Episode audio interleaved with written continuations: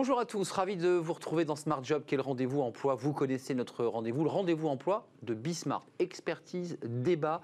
Dans le cercle RH, eh bien, il y aura nos experts, les experts de Bismart. L'actualité de la semaine est chargée. On parlera des retraites, ça se crispe, et de la relance. De quel type de relance parlons-nous? On en parle dans quelques instants. Working Progress à la rencontre d'entreprises, de start-up innovantes. Et puis, bien dans son job, on va revenir sur le télétravail, mais euh, sur le côté obscur du télétravail, parce qu'il y a beaucoup, beaucoup d'avocats euh, sur des questions de harcèlement moral, mais aussi eh bien, de harcèlement cyber. On en parle dans quelques instants. Mais d'abord, le JT présenté comme chaque jour par Cécilia Sévry. Bonjour Cécilia. Bonjour Arnaud. Le mouvement Leclerc s'engage pour l'emploi des jeunes. Un mouvement qui réunit 587 chefs d'entreprise indépendants veut favoriser les jeunes travailleurs et étudiants.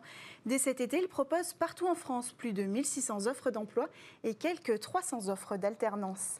Une initiative qui regroupe un large éventail d'emplois, bouchers, pâtissiers, mécaniciens automobiles ou encore chefs de rayon. Les offres d'emploi sont déjà disponibles sur un site dédié.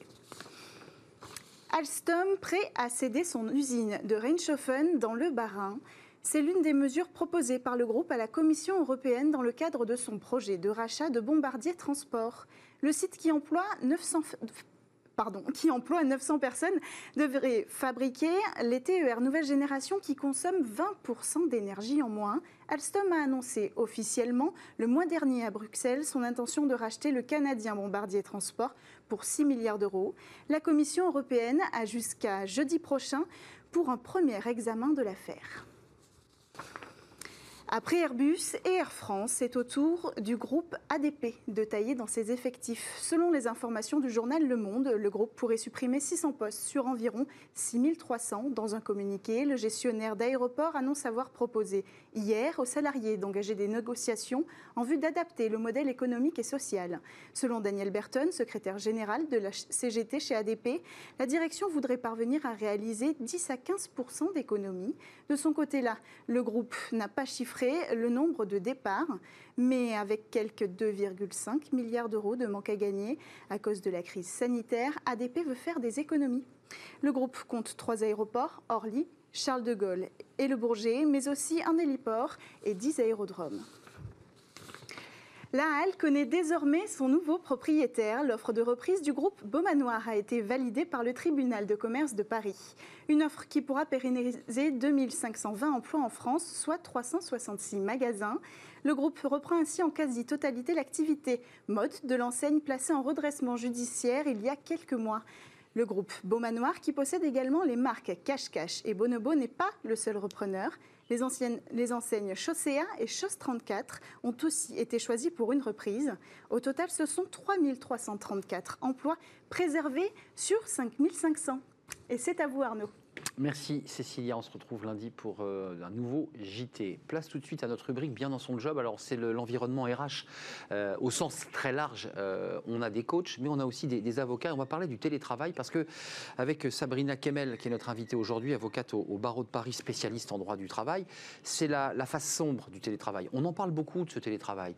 Il a modifié les organisations et certains collaborateurs, d'ailleurs, le plébiscite. Simplement, l'avocate que vous êtes est confronté aujourd'hui euh, à des clients qui vous disent, moi, le télétravail a modifié l'organisation et vous avez des cas de harcèlement moral. Expliquez-nous, vous n'avez jamais eu autant de cas de harcèlement moral on a des cas de harcèlement moral en fait avec euh, qui émergent avec des de la part de managers Arnaud en fait qui n'ont jamais euh, été dits ou vus comme des harceleurs. Vous n'avez pas de dossier quoi. Aucun dossier et qui tout d'un coup, eh bien les équipes ou certaines personnes des équipes, parce qu'on va y revenir, ça peut être aussi très subjectif, euh, eh bien, se plaignent euh, du harcèlement qui est, euh, qui est celui de leur manager. Qu'est-ce qui s'est passé? Qu'est-ce qui s'est passé? Parce que je pense que le télétravail a exacerbé aussi certains comportements. Et quand on dirige une équipe, quand on l'a sous la main, la journée, quand on travaille avec, quand on les voit, c'est pas la même chose. Quand on n'a pas ces équipes sous la main, on peut penser bah, que ces, euh, salariés, les salariés hmm. ne travaillent pas, travaillent pas assez, travaillent moins, sont devant la télé, sont partis, enfin bref, euh, tout un tas de choses qui fait que les managers eh bien, vont faire des Zooms, les fameuses réunions Zoom ou les fameuses réunions Teams, enfin ça on les, on les a vues en long, en large et en travers, euh, de façon très régulière. Donc on a des cas bah, de réunions qui sont programmées, moi j'ai eu un cas de réunion qui était programmé toutes les heures, vous imaginez toutes les heures pendant le confinement pour s'assurer que le salarié, les salariés étaient bien présents. Donc là, vous soulevez un problème de management, c'est-à-dire que ce sont des managers qui avaient un mode, euh, je dirais, de, contrôle permanent lorsque le salarié était dans le service, et il essaie de garder le même rythme. Mais en réalité, un mode de contrôle permanent dans le service, oui et non, parce que, le, ou en tout cas, euh, quand on contrôle en permanence au sein du service, ça ne se ressent pas comme ça. Vous voyez, le manager est dans son bureau, ou on est en open space, et donc on se voit, donc il n'y a mm. pas de, contrôle, en fait. le salarié, en tout cas, ne le ressent pas comme tel. Alors qu'en télétravail, forcément, bah, on doit appeler, on doit faire les réunions Zoom, donc là, il y a une pression supplémentaire qui est mise aux salariés. Pas sur tous, hein, bien sûr. Hein. Je on mm. parle vraiment de la façon, parce qu'il y a aussi de très bons côtés au télétravail. Mais sur le plan juridique, euh, c'est recevable quand un avocat reçoit un client qui, parle de harcèlement moral? Est-ce que ça rentre, les critères que vous décrivez, dans du harcèlement moral alors le harcèlement moral, c'est en fait des faits répétés ou non sur une personne qui ont pour effet de dégrader sa santé. Mm. C'est ça le harcèlement moral. Donc ça pourrait rentrer bien sûr dans la définition. Après le harcèlement moral, Arnaud, on en voit euh, énormément, vous l'avez dit, beaucoup aussi dans cette, durant cette période de confinement, euh, tous les salariés surfent sur la vague du harcèlement moral. Aujourd'hui, il faut savoir que dans chacun de nos contentieux... Il y a un opportunisme. Euh, ah oui, bien sûr. Dans chacun de nos contentieux, il y a le harcèlement moral. C'est glissé. C'est glissé. Il y a une vague, ça permet aussi de sortir du barème Macron. Il y a, on, est, on surfe sur la vague du harcèlement moral. Donc ça, c'est bien sûr, ça se passe comme ça. Ouais. Il y a un autre volet du télétravail qui est, qui est évidemment extrêmement difficile euh, pour les managers, pour les cadres. C'est ces mails envoyés à n'importe quelle heure. C'est-à-dire que le télétravail donne l'impression, enfin à travers la, mm. la fenêtre d'un avocat, qu'on a dérégulé finalement les horaires de travail. Est-ce que ça, vous, vous le vivez à travers vos clients? Oui, en fait, je pense qu'on le vit tous. Euh, on le vit tous, on le, vit aussi personnellement. Euh, bien sûr, il faut savoir quand même que bon, il y a ce fameux droit à la déconnexion dont on entend parler. C'est une loi qui est une loi, bien sûr, euh, qui date de 2016 et donc qui est en fait l'objectif de cette loi, c'est de permettre aux salariés de bénéficier de son droit à repos, de ses droits à congé sans sans travailler, de ne pas travailler entre deux journées. Il y a 11 heures. On oublie le smartphone. On oublie le smartphone, sauf que en pratique, vous l'oubliez, vous, votre smartphone, de façon. Euh, ça m'arrive, rarement. Rarement, parce qu'on est un peu sous perfusion. Non, mais mm. c'est vrai, il faut le dire. Donc, vous dites que je suis un peu responsable aussi de mon, propre harcèlement ou de ma propre. Euh, mais non, mais oui, je. alors, on va me taper sur les doigts, mais je crois que oui, il y a une responsabilité euh, individuelle de chacun. Si vous voulez, dès lors que l'employeur met en place les mesures, des mesures concrète. Quand il dit à ses salariés ne travaillez pas après 20 heures, respectez votre repos de 11 heures. Attention, il y a des pop-up maintenant. Vous savez, quand vous envoyez un mail euh, après une certaine heure qui s'affiche, vous n'avez pas le droit hmm. d'envoyer des. C'est le mouchard des routiers. Voilà, c'est le mouchard On lâche le volant. Euh, et que le salarié continue, et notamment les cadres, c'est les cadres hein, souvent, on continue. Euh, qu'est-ce que fait l'employeur? Vous voyez, on a, on a tous une responsabilité hein. individuelle. C'est extrêmement subjectif. Parce que le cadre va dire, moi j'ai des obligations de résultat et que j'avais pas le choix que de répondre à ce mail. Oui, alors, euh, quand il y a un mail, si vous voulez, qui est adressé et où on demande une réponse urgente, etc., là, c'est objectif, je veux dire, on doit répondre. Hmm. Mais bien souvent, dans les dossiers contentieux, on s'aperçoit qu'il y a des mails qui sont adressés sans que l'employeur ne demande rien. Des mails qui sont adressés la veille de la part de l'employeur et le cadre y répond le lendemain à 6 heures du matin. Hmm. Donc l'avocate que vous êtes, vous dites, et si vous deviez plaider, si ici c'était une salle des prud'hommes, vous diriez, ben, le tort est partagé. Il y a l'employeur qui effectivement a exagéré à, certains, à certaines reprises, et puis le, cadre qui a été trop proactif. C'est comme ça que vous expliqueriez euh, au juge des prud'hommes? Dans certains dossiers, oui, c'est comme ça que je l'explique. Et notamment dans des dossiers, par exemple, euh, donc je vous l'ai dit, de cadre forfait jour ou de cadre dirigeant, où euh, la personne a, a, énormément travaillé, c'est vrai, mais elle ne sait pas non plus imposer des limites malgré les demandes, malgré les directives de l'employeur. Hmm. Et peut-être que l'employeur l'a aussi comme une faute, parce qu'il faudrait prendre peut-être des sanctions à l'égard des salariés qui ne respectent pas les règles. Hmm. Ça, ça n'existe pas, ça. Vous n'avez pas de cas de sanctions. C'est très rare, bah mais peut-être qu'on devrait y arriver pour, un, pour se retrouver justement devant le Conseil de prud'homme et dire, eh bien oui, bah, on a sanctionné parce qu'il n'a pas respecté les règles de sécurité. C'est incroyable ça d'ailleurs, une sanction pour dire à un collaborateur, vous travaillez trop, levez le pied, occupez-vous de vos enfants. Mais je pense qu'on va y arriver Arnaud. Mais je pense qu'on va y arriver. Sur le plan juridique, ça donne quoi à un collaborateur qui dit, moi j'ai énormément travaillé, j'ai répondu aux mails de jour comme de nuit, puisque c'est de ça dont il est question. Qu'est-ce qu'il réclame? Des heures sup? Alors, on réclame, oui, il réclame des heures supplémentaires, mais aussi tout ce qui est travail dissimulé travail dissimulé devant le Conseil de prud'homme, il faut savoir que c'est une indemnité forfaitaire qui est de 6 mois de salaire. C'est automatique, c'est six mois. Euh, alors après, quand on est côté euh, employeur, eh bien on se défend parce que le travail dissimulé, il faut qu'il y ait un élément intentionnel, il faut avoir eu la volonté en fait euh, de, frauder, ce qui n'est pas tout le temps le, ce qui est pas tout le temps le cas. Et donc oui, il y en a heures supplémentaires, travail dissimulé, dommages et intérêts pour manquement aussi à l'obligation de sécurité notamment. Ce sont les trois chefs qu'on retrouve devant le Conseil de prud'homme. Et le Conseil des prud'hommes, selon votre jurisprudence, est plutôt coupe la poire en deux, comme on dit, ou il est plutôt favorable aux salariés, ou entend plutôt l'argument de l'employeur? La bonne foi de l'employeur Ça dépend. En fait, il y a eu récemment un arrêt de la Cour de cassation qui fait mal aux employeurs. Euh, et c'est un arrêt de la Cour de cassation qui vient euh, nous dire que bah, le salarié n'a qu'à produire, si vous voulez, un tableau dans lequel il indique les horaires qu'il a fait. Donc, par exemple, il a fait 6 heures, 20 heures tous les jours, ou 6 heures, 22 heures tous les jours. Cela suffit. En le justifiant non, oh justement. Ah oui, c'est la, la, difficulté. Sans le justifier. Alors que jusque-là, quand on plaidait côté employeur, eh bien, on disait, mais attendez, il est sympa, il nous produit un tableau, mais il n'y a pas d'éléments corroborants. Et prouvez le mail, prouvez la. Le mail, exactement. Et puis au-delà de prouver le mail, quand vous, quand vous me ah produisez un mail à 6 h du matin, prouvez-moi qu'il fallait bien répondre à 6 h du matin. C'est comme ça, moi, que je réussissais à défendre tous mes contentieux. Vous n'étiez pas obligé de répondre à 6 h du matin. Exactement. Et, c'est comme ça que je les gagnais, les contentieux supplémentaires.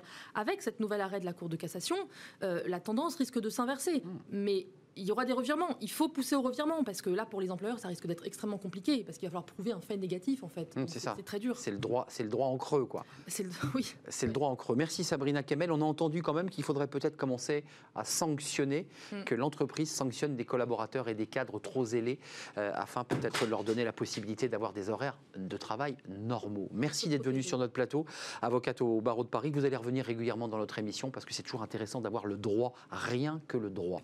Merci d'être venu. Working Progress, et tout de suite. Vous connaissez notre rubrique à la rencontre. Et eh bien justement, deux chefs d'entreprise, d'experts, de penseurs et de start-up.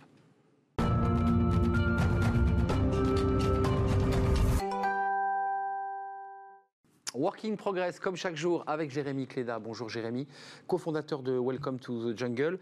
Euh, on en a beaucoup parlé et on va continuer à en parler. C'est la transformation des espaces de, travail. Hmm. C'est un peu la révolution et vous êtes venu avec quelqu'un qui travaille justement sur cette euh, révolution des espaces. Bah, on a beaucoup parlé de, de ce qui a bougé ces derniers mois. On va essayer de voir euh, ce qui va arriver. C'est quoi le, bureau ce qui arrive même d'ailleurs de demain Et d'ailleurs, c'est peut-être aujourd'hui. Peut-être se dépêcher.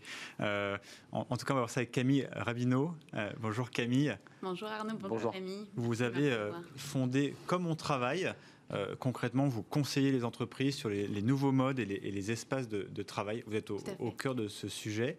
Voilà. Et, donc, en, en, un mot, alors qu'est-ce qui a changé ces derniers mois sur la manière dont les entreprises euh, commencent à réfléchir à leur lieu de travail, s'il y en a encore un oui, ben, tout à fait. Merci de me poser la question.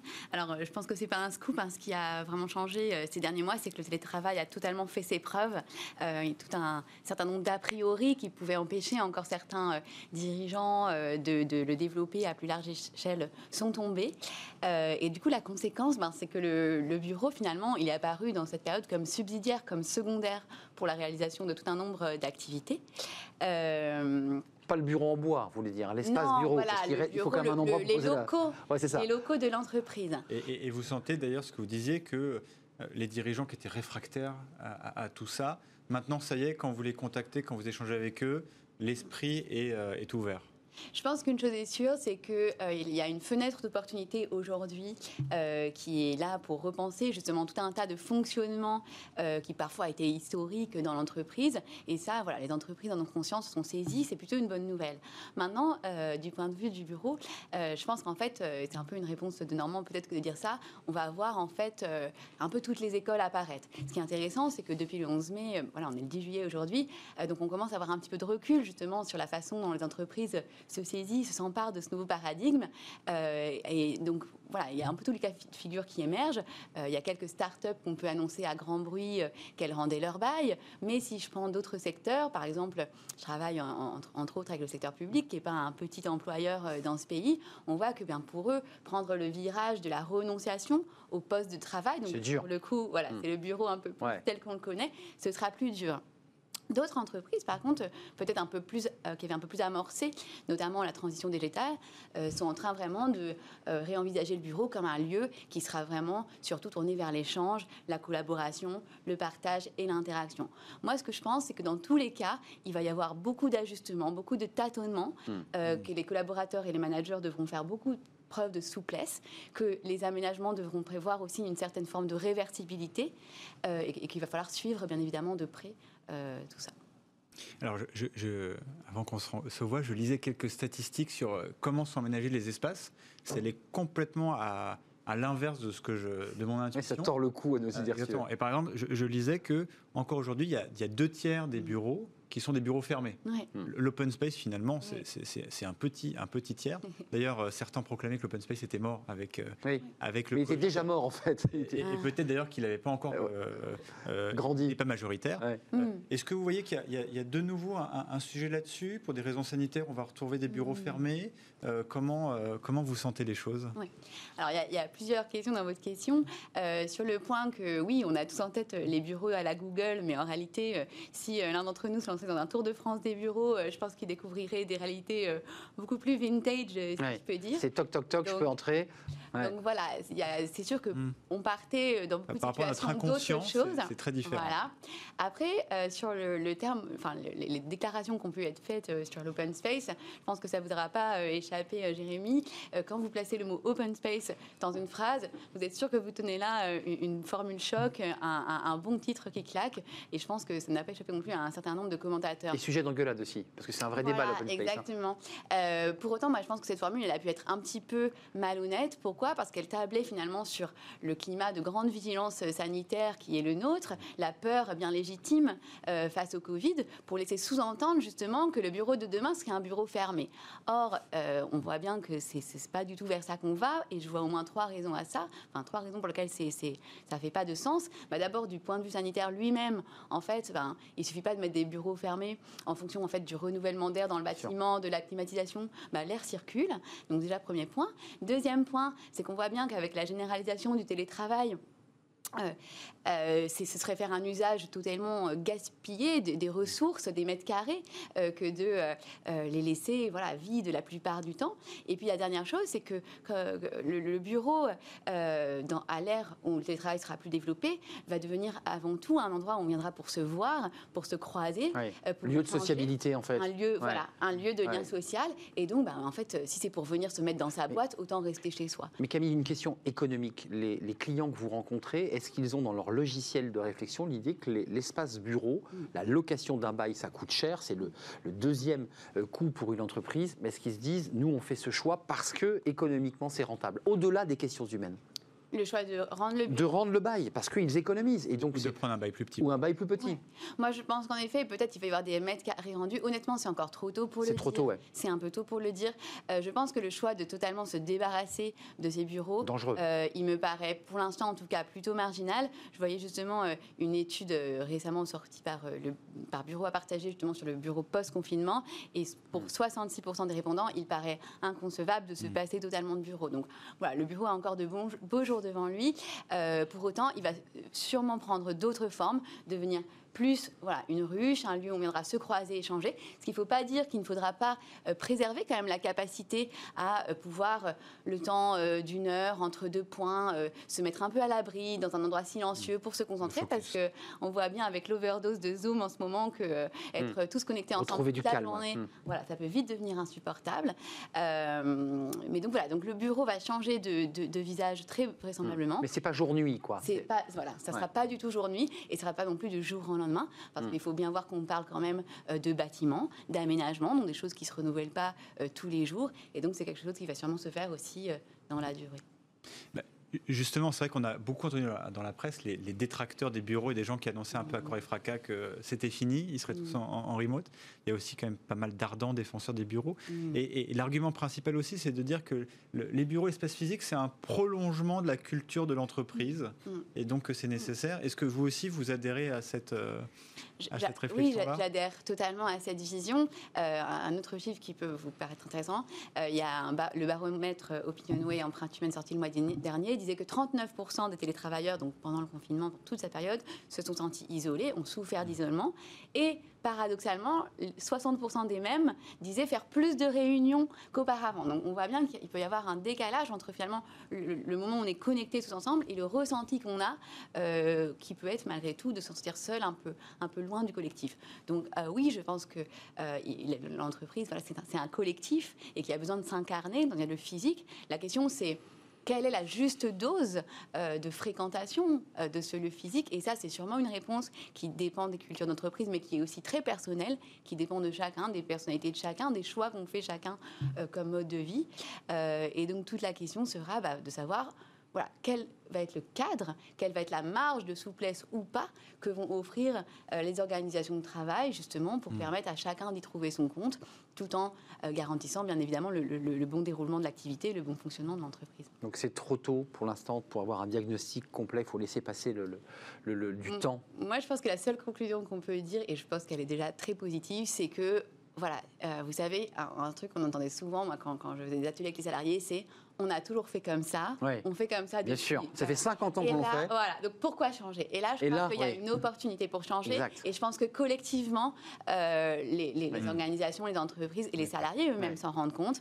Euh, maintenant, comme je disais, je pense qu'il va y avoir beaucoup de tâtonnements avant de trouver euh, les espaces qui correspondront à ces nouveaux modes de travail et ces modes de travail qui eux-mêmes restent à écrire. Un autre bureau est possible, voilà, pour paraphraser une phrase bien célèbre. Merci Camille Rabineau. Merci à vous. Comme on travaille.fr pour ceux qui veulent en savoir plus sur euh, vos activités. Euh, on continue, Working Progress, c'est travailler demain à la rencontre de, de start-up et c'est tout de suite.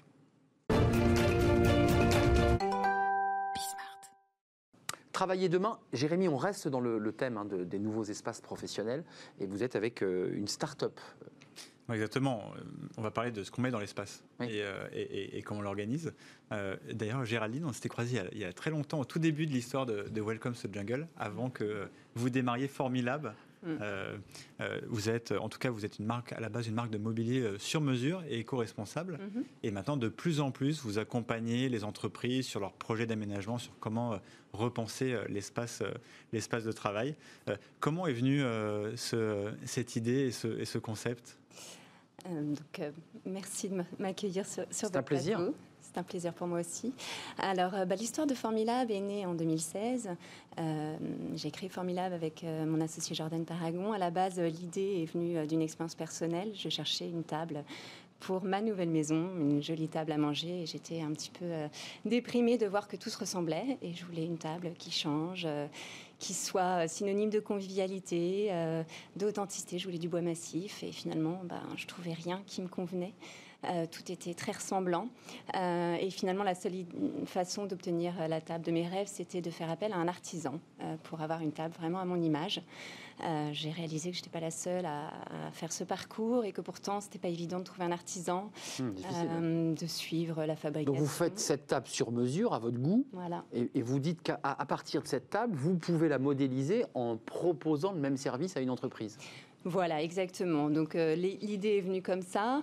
Euh, on s'est lancé euh, pas mal auprès des particuliers au départ et très vite on s'est aperçu que notre concept était tout à fait adéquat pour les entreprises mmh. qui ont pour objectif de refléter leurs leur valeurs à travers aussi leur mmh. environnement de travail, leur mobilier. Et donc quoi de mieux que le sur-mesure pour faire ça? Et quoi de mieux surtout que l'artisanat pour aussi refléter un univers qui soit authentique, convivial parce que c'est beaucoup euh, ça que recherchent aujourd'hui les entreprises. Euh, c'est vrai que, en plus, moi, je me permets une petite parenthèse. Quand on regarde les, photos de, bureaux, notamment de start-up, par exemple, pour faire ce métier, euh, c'est vrai qu'aujourd'hui, en fait, tout est pareil. Euh, mm. tous ressemblent. Mm. Euh, c'est l'IKEA Startup, pour ne pas citer cette marque. Oui, exactement. D'ailleurs, il y a des, même des décorateurs spécialisés dans les startups. Exactement. Euh, et, est-ce que justement, grâce à vous, eh ben, on peut pas aller un peu plus loin et, et, d'aller chercher cette unicité mm. Comment, en fait, comment d'ailleurs on, transforme une culture d'entreprise en, en, en, du mobilier? Oui. De toute façon, nous, euh, quand on a créé notre, entreprise avec Jordan, euh, l'idée c'était vraiment de créer quelque chose de différent, un concept déjà qui soit différent, une nouvelle façon de fonctionner, bien au-delà euh, de ce qu'on a l'habitude de voir, puisque nous, on fabrique tout à la demande, localement, par des artisans. Euh, oui, il y a un débat sur les délais, excusez-moi. Il y a un délai. Il faut, faut, que le client se dise j'attends un mois. Oui, alors plus d'un mois même. Oui, non, mais j'osais pas aller jusqu'à deux mois. Mais parfois, on n'est pas beaucoup plus long que des entreprises comme Made.com qui mettent entre 8 et 16 semaines. Hein. Donc non, on est à peu près dans les standards finalement. Mais euh, voilà, l'idée c'était de se dire euh, clairement, euh, on va pouvoir leur permettre bah, de donner vie à leur créativité facilement. donc, donc voilà, en gros, l'idée est venue comme ça. Aujourd'hui, comment coller au mieux bah, aux valeurs de l'entreprise ben, Voilà, quoi de mieux que, que de l'accompagnement qu'on propose à travers notre bureau d'études. Nous, ce qui nous anime, c'est la co-création. Mmh. ils préfèrent le métal, ils préfèrent le bois en fonction d'une valeur, on se dit je préfère plus le bois parce que je porte plutôt des valeurs euh, enracinées, je fais du mm. métal parce que je suis futuriste. C'est quoi le lien si on pouvait en faire? Oui, alors nous on propose énormément de, matières naturelles, de bois recyclés. Euh, euh, on a beaucoup de, mobilier à base de bois naturel en effet et de métal, mais pas que. On propose de plus en plus de nouvelles solutions, de nouveaux matériaux comme du mm. plastique recyclé, du terrazzo, du marbre. on propose au-delà des tables aussi des assises. On a un service aussi d'aménagement d'intérieur. Donc en fait, on a une offre vraiment 360 degrés, mais ce qu'on cherche en effet à, dégager, c'est quelque chose de, différent et euh, de donner du sens en fait à travers les créations qu'on propose, parce qu'on pense que euh, bah, aujourd'hui tout le monde recherche du sens euh, bah, par rapport au job qu'il peut faire chaque jour, par rapport au lieu qu'il utilise chaque jour, par rapport à ce qu'il peut consommer. Et nous, c'est vraiment là qu'on fait notre différence, puisque ben, on va écrire une histoire unique avec nos clients qui va refléter en effet au mieux ses valeurs, sa culture d'entreprise et, faire en sorte finalement que les collaborateurs se sentiront bien. On est vraiment à la recherche de, ce bien-être, de cet esprit convivial qui fait que ben, les collaborateurs ont envie de se retrouver malgré tout ce qu'on a pu entendre post-Covid, on a toujours besoin de se retrouver autour d'un lieu qui, reflète notre entreprise. Comme dans sa maison finalement. Exactement. La, qualité du lieu, elle est, importante. Parce que bah elle influe. Une, dernière question, là. Vous, venez de, mettre en place une offre de leasing responsable.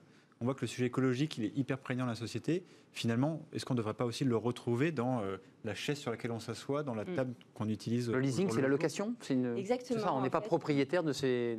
En fait, l'idée nous est venue. Donc éco-responsable, euh, recyclable, etc. Voilà, l'idée nous est venue au moment où on, livrait un gros chantier pour nous qui était euh, les nouveaux euh, bureaux de Capgemini il y a un an.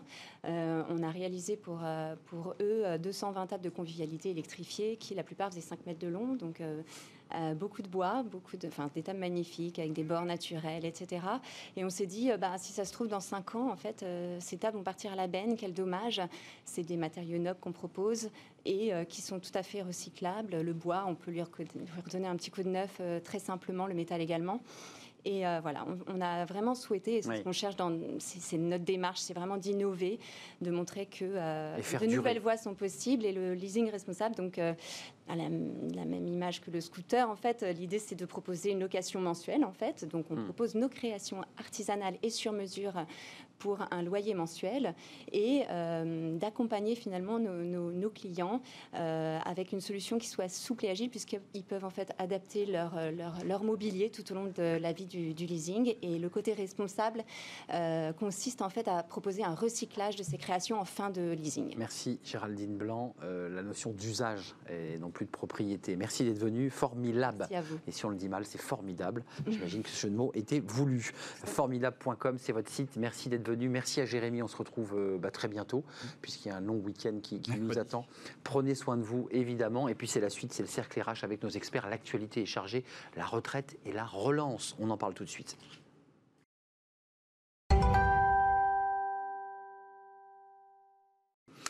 Le cercle RH avec mes experts, vous savez, c'est on balaie l'actualité de la semaine. Dieu sait si elle est riche. Les retraites, puisqu'il y a eu ce premier round de dialogue social, enfin de, main tendue sur les retraites, et on peut le dire, ça se crispe sérieusement, que ce soit du côté des syndicats salariaux et patronaux. On va en parler. Puis on va s'intéresser à la relance, parce que l'été arrive, mais la relance est en septembre. Mais c'est quel type de relance qu'envisage de mener euh, Bruno Le Maire, puisque c'est dans son intitulé de poste, il est ministre de l'économie et de la relance.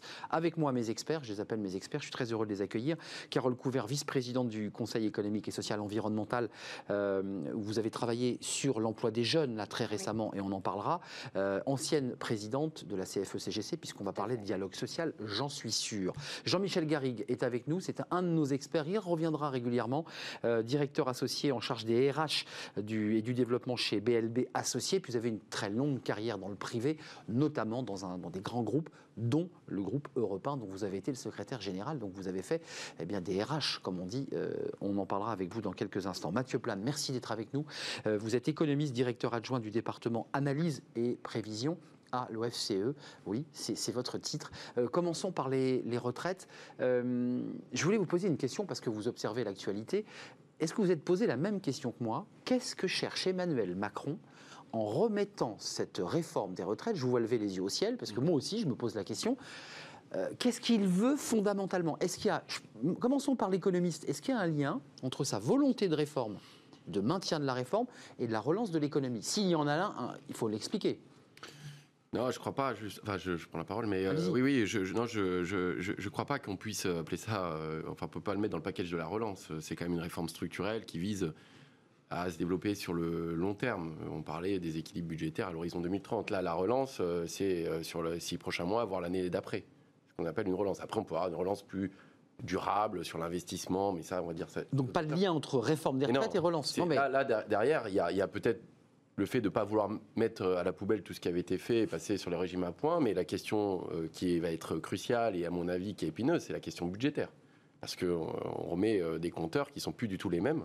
Eh par rapport à ce qui était d'ailleurs le facteur des 12 milliards avec l'âge pivot. Hein. Aujourd'hui, on est dans une situation qui est extrêmement différente. On en parle plus donc, quasiment de l'âge pivot là. Et donc j'ai peur que ça crispe quand même ah beaucoup là-dessus parce qu'il y aura la question de la durée de cotisation, un certain nombre de choses, l'âge pivot, alors que c'est pas ça l'urgence. Aujourd'hui, c'est euh, limiter la casse économique et sociale, euh, faire au mieux, et pas rajouter une crise sociale, en tout cas, qui serait liée à une confrontation. Euh, c'est ce que disent les syndicats, d'ailleurs, à la sortie hier à Matignon. Ils ont dit c'est emploi, relance, sauvetage des emplois, mais pas les retraites. Qu'est-ce que vous en pensez, Carole Couvert? Votre analyse, qu'est-ce qui pousse, au-delà, de, de la volonté politique du président de dire c'est une réforme que je porte, elle était un pilier de mon élection, j'irai au bout?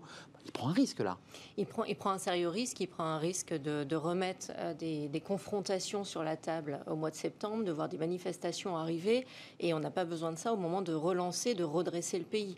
On a besoin de sérénité, on a besoin de cohésion sociale, et on n'a pas besoin de division.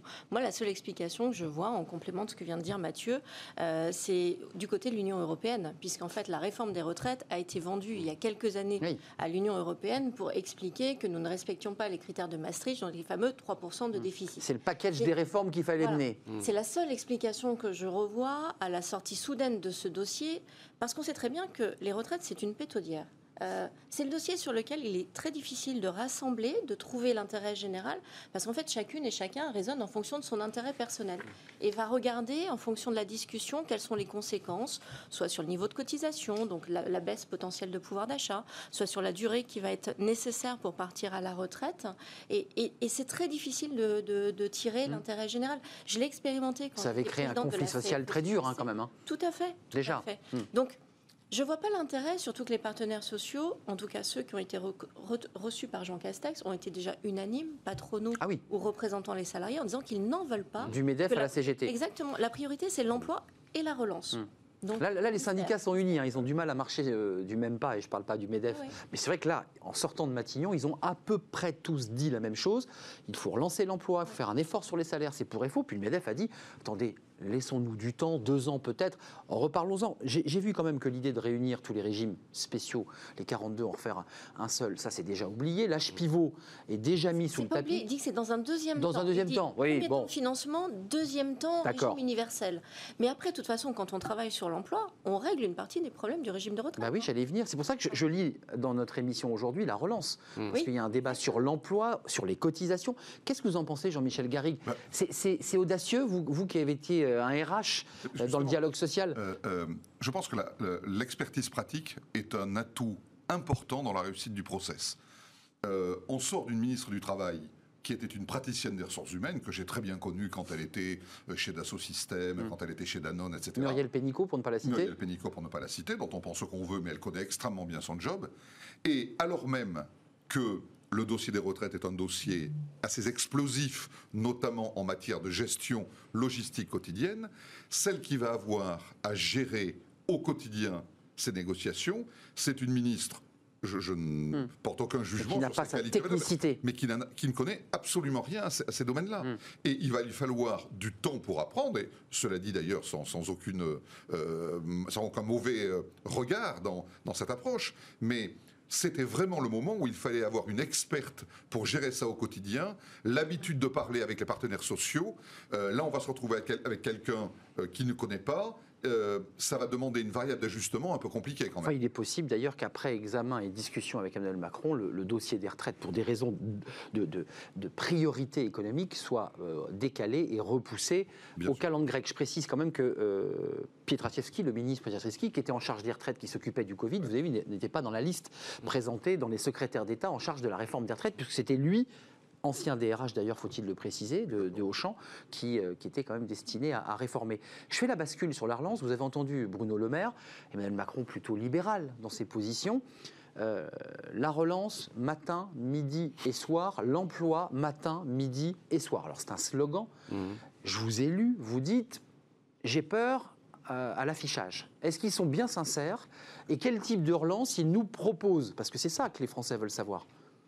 Bah, on, va, on, va, Sur pièce. On a le bénéfice du doute hein, quand même, mais euh, c'est-à-dire que clairement la situation est, euh, c'est du jamais vu. On est dans une situation vraiment euh, inédite et des conséquences économiques et sociales qui sont très fortes. Et on a vu la partie émerger de l'iceberg. Là, on va commencer à rentrer dans le dur, sachant qu'il y a le dur, c'est le dépôt de bilan, les ça, fermetures Pour le moment, pour faire simple, c'est qu'on a 165 milliards de pertes dans l'économie depuis le début du confinement. En Colossal. Euh, on a un choc sur l'investissement qui est, qui est colossal. Euh, il faut savoir que sur les entreprises, il y a plus de 50 milliards de pertes malgré les dispositifs été mis en place. Et tout ça a tenu parce qu'il y a eu effectivement du chômage partiel, mais aussi des prêts garantis par l'État, des reports de paiement d'impôts de cotisation.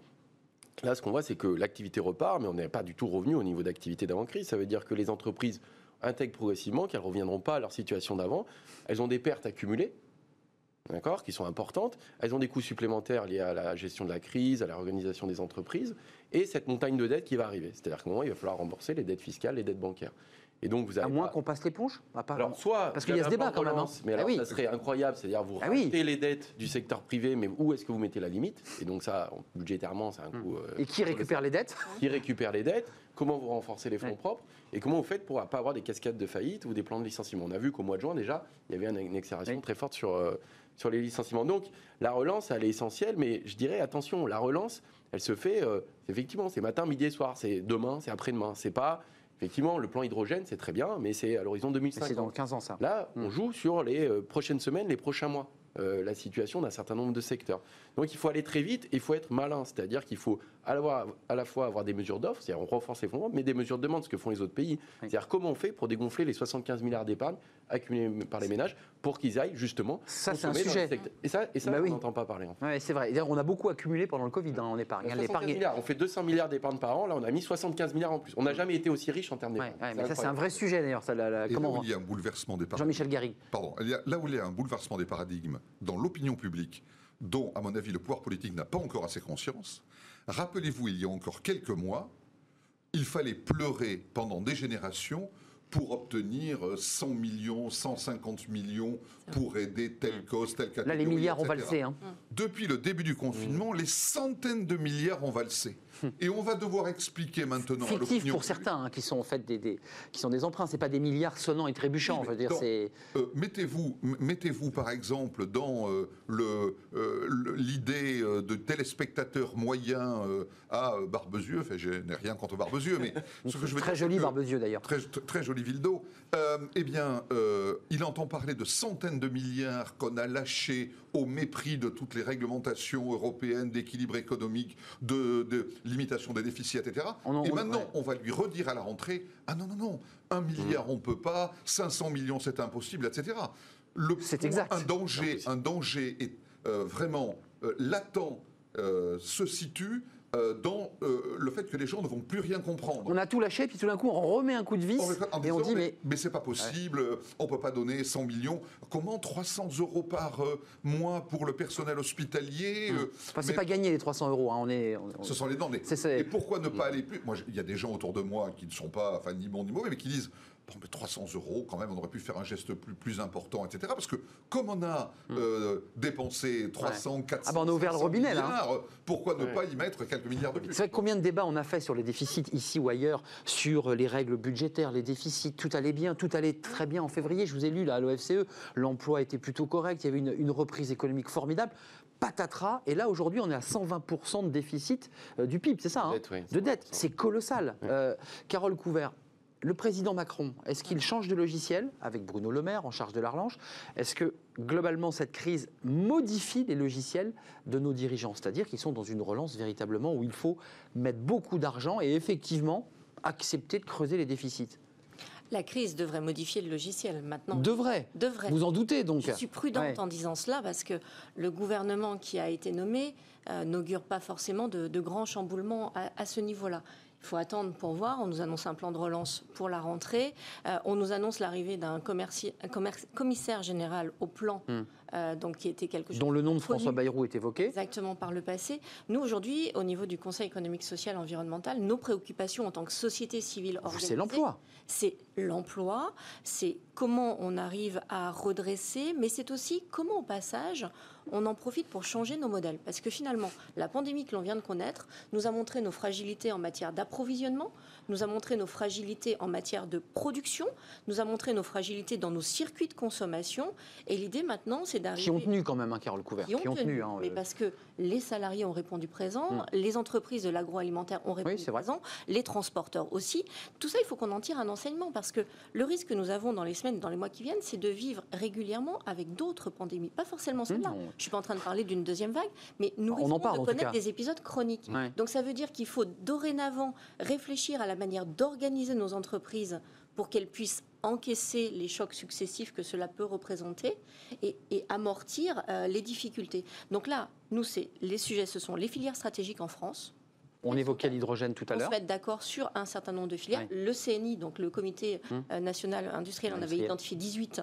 Euh, mais la pandémie en a révélé Mais. Mathieu Plane vous disait, la stratégie à 15 ans, c'est très intéressant, mais l'économiste qu'il est, il dit c'est demain matin qu'il faut régler les Ah, problèmes. je je Et la filière, elle se crée pas en deux jours. Je suis tout à fait d'accord. Sauf que là, on va être confronté à des entreprises qui vont devoir rembourser euh, les charges qu'elles n'ont pas payées pendant les mois de mars, avril, mai, juin, euh, ou alors commencer de rembourser, enfin de payer les, les- les prêts qu'elles ont souscrits. Donc on va avoir double difficulté. Donc avec des risques effectivement de se, de se délester de collaborateurs, sont- euh, énormes. de masse salariale. Mais Mais, Mathieu, mais du coup, nous sommes aussi responsables dans nos actes de consommation. Et ça veut dire qu'en tant que consommateur, il faut que nous allions soutenir les commerçants qui sont à proximité de Oui. chez nous, que nous regardions dans nos achats à acheter des produits qui sont fabriqués ou assemblés Hmm. une en forme de France. citoyenneté de consommateur, un, oui, un oui, oui, consommateur on revient à des citoyen. notions de souveraineté, hein, Mais- souveraineté française au sein de la souveraineté européenne. Ma- Mathieu Plane, et vous tous d'ailleurs, la question de modèle, est-ce qu'elle se pose au ministre de l'économie, qui, est- qui est très vert Enfin, Bruno Le Maire, là aussi, dans son discours en tout cas, il est très écologiste, euh, interventionniste.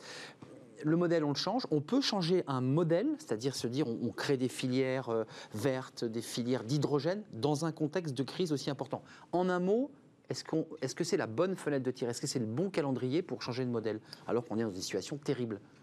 Alors, en tout cas, c'est l'occasion d'accélérer euh, ce qui avait déjà commencé à être mis en place, hein, surtout au niveau européen. Je pense qu'avoir un plan d'investissement dans effectivement la transition énergétique, accélérer cette transition énergétique qui devient. Donc il faut accélérer. faut accélérer. Ça résout pas tous les problèmes. C'est important. Et puis d'ailleurs, je pense qu'avoir une réflexion au niveau européen, c'est certainement la bonne chose.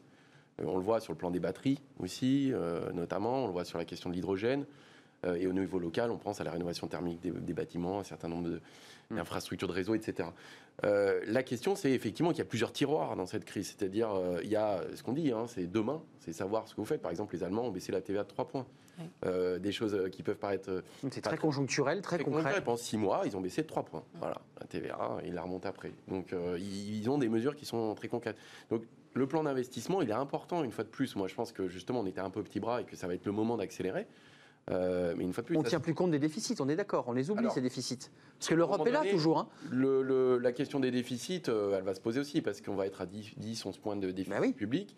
à mon avis, ça va être l'enjeu de 2022. C'est-à-dire que ça va être le mandat de 2022 où la question va être extrêmement complexe parce que si vous regardez en général dans les crises, les questions de redressement budgétaire, elles se posent entre deux ans et deux ans et demi après. Hmm. Donc là, pour le moment, vous traitez l'urgence et la relance. Bruno Le Maire a dit qu'il mettait la dette euh, Covid de côté, il la sépare. mais parce que lui, euh, veut dire je la mets. Jamais, mais l'Europe va dire non, non. Ils peuvent dire vous la mettez dedans. Vous la mettez dedans, parce que lui, c'est ce qu'il souhaite. Hein. D'accord, mais et donc d'ailleurs, c'est une des vraies questions, c'est-à-dire qu'un plan de relance, il est censé être transitoire euh, on, dit, on parle de la règle des 3T, réversible, euh, euh, et, donc bien ciblé, ciblé et, au bon moment, il faut le faire. la question, c'est que le risque aussi, c'est qu'on prenne des mesures qui soient structurelles, qui ne soient pas des mesures de relance. Par exemple, si vous baissez les impôts sur la production ou certaines cotisations, c'est des mesures qui sont pérennes. Ce pas des mesures de relance. Il n'y a pas de raison que ce soit financé comme une dette Covid. Exact. Une mesure de compétitivité. C'est ça. ça, c'est du classique hors Covid. Bien sûr, ça c'est vrai. Il faut bien voir ce qui est la relance. La relance, elle se fait à 6 mois, un an. Il y a les plans d'investissement qui sont du long terme. Et après, si vous voulez mettre en place des mesures structurelles, il va falloir trouver des ressources. C'est ça. Et trouver des ressources. Ça, c'est un vrai sujet. Jean-Michel Gary. C'est intéressant d'ailleurs de voir cette évolution de la personnalité de Bruno Lumaire ah bah voilà. et, le rôle qu'il joue. Vous vous souvenez qu'il avait porté la loi Pacte euh, il y a si longtemps. Loi importante. Et je ne sais pas si vous avez fait attention à une petite phrase dans la lettre de mission euh, pour Elisabeth Borne, où il lui est demandé d'aller au-delà de la loi Pacte dans le partage de la valeur. La loi Pacte, toute récente, n'est même pas encore entrée en vigueur dans beaucoup d'entreprises, même si certaines, euh, comme Danone ou autres, ou le groupe Rocher, font sont déjà en avance, euh, euh, font évoluer leurs statuts sociaux pour que l'objet social tienne compte de ça, etc. Eh bien, on vient de demander à la nouvelle ministre du Travail d'aller au-delà de la loi Pacte dans le partage de la valeur. Vous, ça n'est pas neutre. Vous le savez que, euh, je ne l'ai pas précisé dans mon lancement, vous êtes l'ambassadrice euh, justement pour porter cette participation, pour la porter comme une ambassadrice. Euh, vous buvez du petit lait là, parce que c'est une question importante, le partage de la valeur. En fait, cette proposition, associer les salariés, n'est pas arrivée par hasard, parce qu'avec François Perret et avec Thibault Langsam, nous sommes les trois ambassadeurs à l'intéressement et à la participation, et nous avons profité de la période de confinement pour faire un certain nombre de propositions à Bruno Le Maire et à Muriel Pénicaud pour simplifier l'intéressement, la participation et pouvoir permettre à davantage de chefs d'entreprise de le mettre en place et donc à davantage de salariés d'en bénéficier. Donc d'impliquer un peu plus les salariés. notre rapport intermédiaire il y a une semaine avec un simplifier le, formulaire, simplifier le dépôt, le faire en ligne, permettre que ce soit le, comptable qui le fasse, permettre que si l'administration ne répond pas en un mois, ça vaille acceptation. Hmm. Bref, tout un package qui permette que, y compris un chef d'entreprise d'une TPE de moins de 11 salariés puisse se sentir à l'aise avec le dispositif mmh. et n'est pas Et implique ses collaborateurs. Exactement, parce qu'avec l'intéressement, la participation, c'est une manière de refaire un projet d'entreprise, de refédérer le collectif et de relancer l'entreprise. Avant de nous quitter, parce qu'on a envie de se projeter évidemment, et c'est toujours difficile parce qu'on demande aux économistes d'avoir une boule de cristal, donc c'est impossible. Mais quels sont selon vous, avec le travail que vous menez sur les chiffres, les secteurs qui vont s'en sortir et ceux, on le voit, qui vont s'effondrer? Parce qu'on on, les, on les, voit, Airbus, mmh. qui sont déjà en difficulté, il y a Nokia, ce plan social, mais quels sont les autres secteurs qu'on n'a pas encore perçus qui risquent dès septembre d'être en grande difficulté euh, alors, on sait qu'on a un petit souci, c'est que notre spécialisation sectorielle euh, n'est pas très amie avec le Covid, quoi. C'est-à-dire que ou la Covid d'ailleurs, on dit. Oui, on dit de la euh, Covid. La Covid, parce que là, on avait des atouts comparatifs, et notamment dans l'aéronautique, le eh transport aérien, tout ce qui est commerce de proximité, services, tourisme, événementiel, loisirs, culture. Touché de plein fouet. Plein fouet, c'est les secteurs qui ont été les plus impactés. Donc la France va avoir plus de mal que les autres pays à se remettre euh, sur pied. Ça veut dire se renouveler. Donc ça veut dire aussi est-ce qu'on est capable d'entretenir de, notre base industrielle et l'élargir, y compris sur des enjeux qui peuvent être technologiques ou écologiques Mais euh, on a donc là c'est le modèle. C'est le modèle. C'est le changement de modèle, mais ça, ça va prendre du temps. Mais ça veut dire aussi tous ces secteurs-là, ça va être une grande difficulté. On le sait déjà. Quoi. Euh, tout ce qui a de l'interaction sociale va poser problème. Il y a effectivement cette crise, enfin, cette épidémie, euh, celle du Covid, mais de la Covid. Mais il y a aussi euh, ce que vous dites, c'est que potentiellement on peut avoir euh, d'autres épidémies qui arrivent et donc il risque d'y avoir un principe de précaution, de prévention qui sera plus comme avant. Et qui va bloquer donc, les mouvements de personnes ne sera plus comme avant de toute façon. Donc c'est vrai qu'il y a un atout pour nous qu'on a perdu, c'est bien là-dessus. Donc il va falloir se reconstruire. Après, euh, les secteurs qui s'en sortent, c'est effectivement tout ce qui va être plutôt autour de l'agroalimentaire, euh, l'information communication, euh, le numérique, la pharmacie, une partie de la chimie. Le BTP. le BTP, alors qui est, voilà. Qui, qui est descendu très bas. Mm. Mais par contre, une des chances, et ce qu'on disait, c'est qu'il peut y avoir aussi une forme de relocalisation sur les territoires. C'est-à-dire que les grandes agglomérations qui étaient intouchables jusqu'à présent, aujourd'hui, risquent d'être beaucoup moins attractives. notamment, il y a toute la question du numérique, le plan numérique, développer la fibre, de façon à ce que le travail puisse aussi bénéficier justement. L'envie de verre, Mathieu Plane l'envie de verre qui, touche. il faut aussi saisir cette opportunité. Carole Couvert, pour conclure avec Jean-Michel Garrigue. eh je crois aussi que dans la relance. C'est inquiétant quand même, hein, parce que tous les secteurs, on est leader, on est touché. Oui, oui, oui, mais des secteurs commencent à repartir. Après, il faut regarder comment on recrée de la confiance pour que les gens consomment aussi, parce qu'une partie de la relance va passer dans la consommation. Oui, mais Donc, oui, mais il faut arriver la à, débloquer ce matelas d'épargne. Mais du coup, il y a un sujet qu'on n'a pas évoqué dans cette relance sera stratégique et au cœur de la relance, le dialogue social. Hmm. Les partenaires hmm. sociaux doivent être au cœur de la relance. Ça commence mal avec la retraite. Hein. Eh bien oui, mais justement, justement, il faut arriver à mettre en place un vrai dialogue social. C'était peut-être pas le bon sujet pour démarrer le dialogue social. Non, non, non. Pour boucler notre débat. Et, puis deuxième point pour moi, et euh, je passe, je passe la main. Euh, L'Europe on en a parlé tout à l'heure avec les déficits. Il va falloir proposer une nouvelle méthodologie dans le semestre européen et le programme national de réforme pour arriver à isoler les dépenses liées à la pandémie que nous venons de vivre, puisque tous les pays ont été touchés et on ne peut pas traiter ces dépenses-là de la même façon que les autres. Donc nous proposons au niveau du CESE d'isoler ces dépenses-là et de pouvoir les suivre autrement. Jean-Michel Garrigue, votre mot de conclusion En termes de psychologie, il y a un écartèlement complet. Vous vous souvenez que pendant le confinement, les gens disaient demain ne sera plus jamais comme avant. le monde va être différent. Qu'est-ce qu'on paierait aujourd'hui pour que le monde soit pareil qu'avant? Oui, vous avez entièrement raison. C'est une, une fin un peu angoissante que vous nous décrivez parce que peut arriver d'autres épidémies et une deuxième vague. Euh, et il faudra que les entreprises s'y préparent. C'était un plaisir de partager ce, cercle RH avec vous, Mathieu Plane, euh, directeur des, études, mais le titre n'est pas tout à fait exact à l'OFCE. Euh, Ce n'est pas votre titre exact? C'est directeur adjoint au département d'analyse des provisions. Mais voilà, directeur adjoint. Économiste, c'est bien aussi. Économiste, c'est parfait. Merci à Carole Couvert, euh, vice-présidente du, CESE, et merci à Jean-Michel euh, Garrigue euh, du cabinet J'en ai perdu mes notes, BLB Associé. Merci à vous, merci de votre fidélité. On termine par, vous savez, le, livre de Smart Job. Chaque vendredi, on va parler, bah, devinez quoi? Eh bien, du dialogue social. Oui, oui, on en parle, c'est tout de suite. Fenêtre sur l'emploi consacrée au livre, c'est le livre de Smart Job. Vous connaissez notre rendez-vous, cette collection chaque vendredi. Avec moi, Alain Thomas. Bonjour. Bonjour. Euh, alors, vous fûtes directeur des relations sociales et des ressources humaines à la Banque de France. Autant dire que vous avez évidemment mené du dialogue social au sein de cette institution. Et vous sortez euh, ce livre, alors qui est un, livre réactualisé, réactualisé, parce que évidemment le droit évolue. Euh, Conduite des relations sociales en entreprise, édition Maxima. vous le dites d'ailleurs, il n'existe pas de cursus de formation aux managers pour les former là-dessus vraiment. Il y a beaucoup de livres sur le droit social, proprement dit, hein, qui expliquent euh, le droit social. Il y a des livres sur l'évolution des organisations syndicales, leur sociologie. Mais il n'y a pas, à proprement parler, me semble-t-il, euh, de livres sur euh, la formation, la préparation à l'exercice de responsabilité, de représentation d'entreprise dans le dialogue social, sous les différentes formes que comporte ce dialogue social. Et c'est pour ça que j'ai trouvé opportun d'essayer de, répondre à la question finalement comment s'y prendre? Parce que là, c'est très pratico-pratique. Votre ah, Les managers qui nous regardent, euh, c'est l'idée de on ouvre la porte, on leur serre la main, on prend le café. Presque. Non, mais pas loin. Qu'est-ce que vous leur dites à ces managers qui se disent mais je vais devoir rentrer dans du dialogue social et qui ont un peu peur? Alors je leur dis déjà, il faut, il faut, effectivement, comme vous y faites allusion, il faut un peu de courage. Il faut un peu de courage pour euh, animer, présider des réunions qui sont par nature quelles que soient les bonnes volontés, conflictuelles. Un peu de courage. Par nature ah, on est dans une situation d'opposition mm. hein, euh, naturelle, ce qui, n'a rien de, critiquable. Euh, deuxièmement, il faut euh, une maîtrise de son discours, de ses propos. Il faut avoir la capacité de résister à la pression, de tenir un discours qui soit toujours cohérent, qui ne se laisse pas influencer. Connaître le droit, il faut, il faut connaître. Alors j'insiste sur le fait qu'il bah faut avoir des bases suffisantes. Bah euh, on ne peut pas aborder certaines réunions euh, lorsqu'il s'agit de l'application du Code du travail, on est dans un domaine très technique. Vous voulez parler de durée du travail, d'intéressement. On ne peut pas dire n'importe quoi. Vous ne pouvez pas euh, vous lancer dans l'improvisation. Si vous présidez, par exemple, une séance du Comité social et économique, cet exercice se déroule dans un cadre très contraint en termes de prérogatives des représentants du personnel, d'organisation depuis, depuis la fixation de l'ordre du jour jusqu'à l'organisation et au fonctionnement de la réunion. Donc il faut effectivement, autant que possible, avoir des, éléments qui vous permettent d'éviter les erreurs grossières, euh, qui, sont très pénalisantes, parce qu'effectivement, elles sont toujours relevées très vite par les organisations syndicales. Livre, je le redis, pratico-pratique, très concret. Est-ce que vous vous souvenez, vous, de votre première réunion face à des syndicats?